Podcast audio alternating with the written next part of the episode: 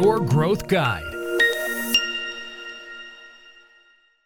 Γεια σας, είμαι ο Κράλος Τελικυριάννα από το Your Growth Guide και σήμερα θα συζητήσουμε για το πόσο κοστίζει ένα e-shop. Ένα πολύ καυτό ερώτημα, πάρα πολλοί κάνουν αυτήν την ερώτηση, ρωτάνε πόσα πρέπει να επενδύσω, ποια είναι η σωστή πλατφόρμα, τι θα κάνουμε με τα προϊόντα κτλ. Πάμε λοιπόν σήμερα να δούμε αυτό το πολύ ενδιαφέρον θέμα. Αν κάποιος αναζητήσει στην αγορά για λύσεις και παρόχους e-shop, σίγουρα μία από τις πρώτες ερωτήσεις που θα ακούσει είναι πόσα προϊόντα θα έχει αυτό το νέο e-shop. Είναι πάρα πολύ συνηθισμένη ερώτηση στην ελληνική αγορά, που δεν θα λέγαμε ότι απαραίτητα ότι είναι λάθος αυτή η ερώτηση, αλλά είναι πολύ επιφανειακή. Η ερώτηση πόσα προϊόντα θα έχει το e-shop έχει να κάνει μόνο με το τεχνικό κομμάτι. Όταν όμως πάμε να φτιάξουμε ένα καινούριο e-shop, υπάρχουν πάρα πολλά ερωτήματα που θα πρέπει να απαντηθούν. Ερωτήματα που έχουν να κάνουν με το marketing, με το branding, με την αυτοματοποίηση, αλλά και με τεχνικά κομμάτια του e-shop. Για να απαντηθούν σωστά αυτά τα ερωτήματα, για αρχή θα πρέπει να αποφασίσουμε ποια είναι αυτά τα ερωτήματα που θα πρέπει να γίνουν. Επιχειρήσεις που έχουν ξαναφτιάξει e-shop γνωρίζουν σε σημαντικό βαθμό το τι ακριβώς χρειάζονται. Και πάνε σε ένα παρόχο και λένε χρειάζομαι αυτά. Και τι άλλο ίσως έχεις να μου προτείνεις. Επιχειρήσεις που δεν έχουν ξαναφτιάξει e-shop, είναι καινούργιες στην αγορά, δεν έχουν βέβαια το know-how, την εμπειρία και να κάνουν τα σωστά specs. Να πούνε σε ένα πάροχο χρειάζομαι αυτά τα 20 πράγματα. Συνήθως εκεί αυτό που θα κάνει κάποιος είναι να πει ότι πρότεινε μου εσύ ή έχω δει αυτό το e-shop που μου αρέσει, τι θα έλεγες γι' αυτό. Στην περίπτωση αυτή θεωρούμε ότι είναι πάρα πολύ σημαντικό να έχουμε ένα δομημένο ερωτηματολόγιο. Εμείς ως GIM, σε επιχειρήσεις που θέλουν να μας ακούσουν και επιχειρήσεις που ίσως δεν έχουν και τη μεγάλη εμπειρία, δίνουμε ένα δομημένο ερωτηματολόγιο με περίπου 70 ερωτήσεις και αυτές οι ερωτήσεις βοηθάνε πάρα πολύ κάποιον να καταλάβει το τι είναι εφικτό εκεί έξω, να το ανοίξει ορίζοντες και να δει ποιες είναι αυτές οι καταπληκτικές δυνατότητες που μπορεί να έχει ένα σύγχρονο e-shop. Οπότε δομημένο ερωτηματολόγιο. Τα 70 αυτά ερωτήματα έχουν να κάνουν και με το branding, έχουν να κάνουν και με το marketing, έχουν να κάνουν με το πού απευθύνει το e-shop, τι θα πουλάει, ποια είναι τα ανταγωνιστικά πλεονεκτήματα της επιχείρησης. Εκτός από branding και marketing ερωτήσεις, υπάρχουν και ερωτήσεις που αφορούν το τεχνικό κομμάτι, για παράδειγμα, ναι, πόσα προϊόντα θα βάλετε μέσα και πολλά άλλα ενδιαφέροντα. Σημαντικό κομμάτι εδώ έχει να κάνει με το τι είδους αυτοματοποίηση θέλουμε να έχει το νέο e-shop. Όσο πιο υψηλούς στόχους βάζουμε, τόσο πιο πολύ αυτοματοποίηση χρειάζεται. Τι θέλω να πω. Υπάρχει αυτοματοποίηση και στο κομμάτι του διαχειριστικού, αλλά υπάρχει αυτοματοποίηση και στο κομμάτι του marketing. Δηλαδή, μέσα στο διαχειριστικό, ένα καλό e-shop μπορεί να έχει λειτουργίες όπως είναι αυτόματα vouchers, ενημέρωση του πελάτη για την πορεία της παραγγελίας, SMS notifications, αμφίδρομες γέφυρες με ERP και πολλά άλλα καλά. Στο κομμάτι τώρα το μπροστά του marketing για τον επισκέπτη μπορεί να υπάρχουν κάποιες άλλες αυτόματες λειτουργίες. Π.χ. αυτόματο cross-sell. Πάω σε ένα προϊόν, μου προτείνει άλλα σχετικά παρόμοια προϊόντα. Ή συνδυαστικά προϊόντα, πάρε αυτό μαζί με εκείνο. Ή αυτόματα promotions. Επίσης, λειτουργίες όπως βάλε χι προϊόντα ακόμα, χι ευρώ ακόμα για να πάρεις δωρεάν μεταφορικά. Ή abandoned cart reminders. Εγκαταλείπει το καλάθι, μου στέλνει reminder. Υπάρχουν πάρα πολλά άλλα πράγματα που μπορεί να γίνουν αυτόματα για το marketing. Και όλα αυτά μαζί που συμβάλλουν. Συμβάλλουν στο να αυξηθεί η μέση αξία παραγγελίας και επίσης ένα καλωστημένο e-shop, το οποίο είναι σωστά μπραντικά, marketing, ακολουθεί best practices και πάει λέγοντας, έχει σίγουρα και καλύτερο conversion rate και δημιουργεί καλή εμπειρία χρήστη που κάνει τον επισκέπτη να ξανάρθει και ίσως να το συστήσει και σε άλλους ανθρώπους.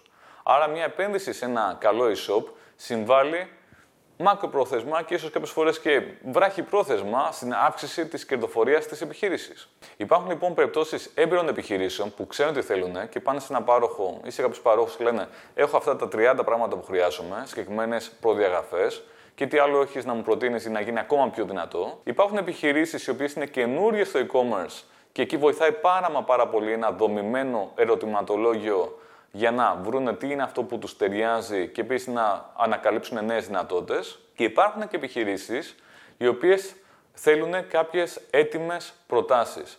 Και εκεί αυτές οι επιχειρήσεις μπορούν να πούνε: ξέρεις τι, έχω ένα budget για πράγμα 5.000 ευρώ, έχω ένα budget 10.000 ευρώ, 20.000 ευρώ, τι μου προτείνεις σε αυτά τα συγκεκριμένα οικονομικά εύρη. Και εκεί μπορεί να δοθούν κάποιες συγκεκριμένες προτάσεις και μετά να προσαρμοστούν, να προσταφαιρεθούν λειτουργίες χαρακτηριστικά. Σημαντικό βέβαια εδώ να υπάρχει ένας έμπειρος, ηθικός, ειλικρινής σύμβουλος να έχει το know-how να βοηθήσει τον πελάτη, να απαντήσει στα οποία ερωτήματά του και να τον κατευθύνει για να κάνει την πιο σωστή επιλογή για το νέο του e-shop. Γιατί αυτό το νέο e-shop δεν είναι κάτι το οποίο θα έχει διάρκεια 1 χρόνο. Ένα νέο e-shop μπορεί να έχει διάρκεια 4 χρόνια, μπορεί να έχει διάρκεια 5 χρόνια. Οπότε είναι σημαντικό να είναι σωστό από το ξεκίνημα και να μπορεί ίσως να αναπτυχθεί και να προσαρμοστεί στις μεταπαλλόμενες ανάγκες της επιχείρησης. Ένα σημαντικό ερώτημα έχει να κάνει όχι τόσο πολύ με το πλήθος των προϊόντων, αλλά με τον οικονομικό στόχο. Τι θέλω να πω με αυτό. Άλλα χαρακτηριστικά χρειάζεται ένα e-shop που πάει για ένα τζίρο 5.000 ευρώ το μήνα, άλλα χαρακτηριστικά για ένα e-shop που πάει για 50.000 ευρώ το μήνα, άλλα χαρακτηριστικά ένα e-shop που πάει για 500.000 ευρώ το μήνα. Είναι εντελώς διαφορετικά σενάρια. Εκεί χρειάζεται άλλο e-shop σαν τεχνική λύση, χρειάζεται άλλο hosting, χρειάζονται διαφορετικά πράγματα όσον αφορά την αυτοματοποίηση. Όσο πιο υψηλό στόχο βάζουμε οικονομικά, τόσο πιο υψηλή επένδυση πρέπει να γίνει σε αυτό το εργαλείο για να είναι δυνατό, έτσι ώστε να μπορεί να ικανοποιήσει αυτό το στόχο. Άρα, όσο πιο υψηλό τζίρο θέλουμε, τόσο περισσότερο θα πρέπει να επενδύσουμε σε αυτό το e-shop. Επίσης, κάτι σημαντικό σε όλο αυτό είναι ότι ένα δυνατό e-shop θα έχει καλύτερο conversion rate, καλύτερο loyalty και καλύτερη αυτοματοποίηση. Αυτή η παραπάνω αυτοματοποίηση μπορεί να βοηθήσει και στις πωλήσεις άμεσα, αλλά βοηθάει και στο προσωπικό, έτσι ώστε να κάνει τη δουλειά του πιο εύκολα, πιο γρήγορα και με λιγότερα ανθρώπινα λάθη. Οπότε, σημαντικό στοιχείο ενός δυνατού e-shop η παραπάνω αυτοματοποίηση.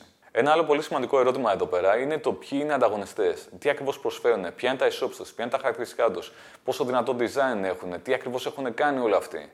Γιατί το λέω αυτό? Γιατί όταν θέλουμε να πάμε να ανταγωνιστούμε αυτούς τους παίχτες, όπως πολύ συχνά τους ονομάζω, στην ελεύθερη αγορά, θα πρέπει το νέο e-shop να είναι τουλάχιστον όσο καλό είναι τα δικά τους e-shops. Και μάλιστα, αν κάποιος είναι νέος στην αγορά, ενώ όλοι οι άλλοι είναι εδραιωμένοι, θα πρέπει το νέο e-shop να είναι σαφώς καλύτερο από αυτούς τους εδραιωμένους παίχτες. Συνοψίζοντας λοιπόν, καλύτερο e-shop σημαίνει καλύτερο user experience, εμπειρία χρήστη, καλύτερη μετατροπή από επισκέπτη σε πελάτη, καλύτερο loyalty, να παραμένει πιστός ο πελάτης, καλύτερο word of mouth, να του αρέσει τόσο πολύ που να το προτείνει και σε άλλους.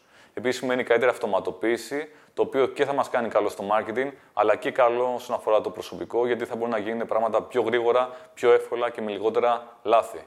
Και όσο πιο υψηλό οικονομικό στόχο βάζουμε, τόσο πιο μεγάλη επένδυση θα πρέπει να γίνει σε αυτό το εργαλείο που ονομάζεται e-shop. Αυτά είναι λοιπόν κάποια πολύ χρήσιμα ερωτήματα όσον αφορά το νέο σας e-shop. Και πάντα σκεφτόμαστε branding, marketing και συνολικό εμπορικό προσφορά και ζήτηση. Κρατήστε επίσης πολύ σημαντικό εδώ ότι η επένδυση στο e-shop είναι μόνο μία από τις επενδύσεις που θα πρέπει να γίνουν και μάλιστα πολλές φορές είναι και χαμηλότερη. Υπάρχουν άλλες επενδύσεις σε προσωπικό, εξοπλισμό, αποθήκες, εμπορεύματα κτλ. Επίσης, πολύ σημαντική επένδυση είναι η επένδυση στο marketing, που είναι επένδυση η οποία γίνεται αναμήνα και σε βάθος τετραετίας, πενταετίας είναι σίγουρα πολύ πιο υψηλή από ό,τι είναι στο e-shop. Αν θέλουμε να κάνουμε σοβαρή δουλειά και να πάει πραγματικά καλά. Σε αντίθετη περίπτωση, πάμε με μια στρατηγική χαμηλής τιμής, μπαίνουμε σε price comparison sites και αυτό οδηγεί σε πολύ χαμηλά περιθώρια κέρδους και άλλα προβλήματα. Εξαίρεση βέβαια εδώ πέρα επιχειρήσεις που έχουν κάποια brands κατά αποκλειστικότητα και αυτά τα brands έχουν ενεργή ζήτηση και θα λέγουμε ότι αυτές οι επιχειρήσεις είναι πάρα πολύ τυχερές, αλλά είναι η εξαίρεση. Κάντε λοιπόν σωστή έρευνα, σωστή προετοιμασία, ρωτήστε ειδικούς για να σας κατευθύνουν.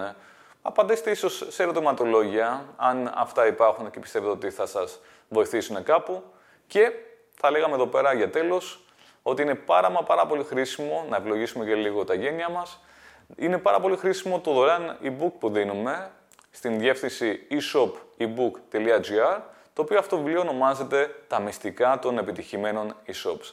Θα βρείτε πολύ χρήσιμα tips μέσα εκεί, σχετικά με το πώς να κάνετε την έρευνα, πώς να επιλέξετε, τι χαρακτηριστικά marketing θα πρέπει να έχει το e-shop για να πάει πραγματικά πολύ δυνατά. Ελπίζω να το βρήκατε χρήσιμο. Τα λέμε την επόμενη φορά.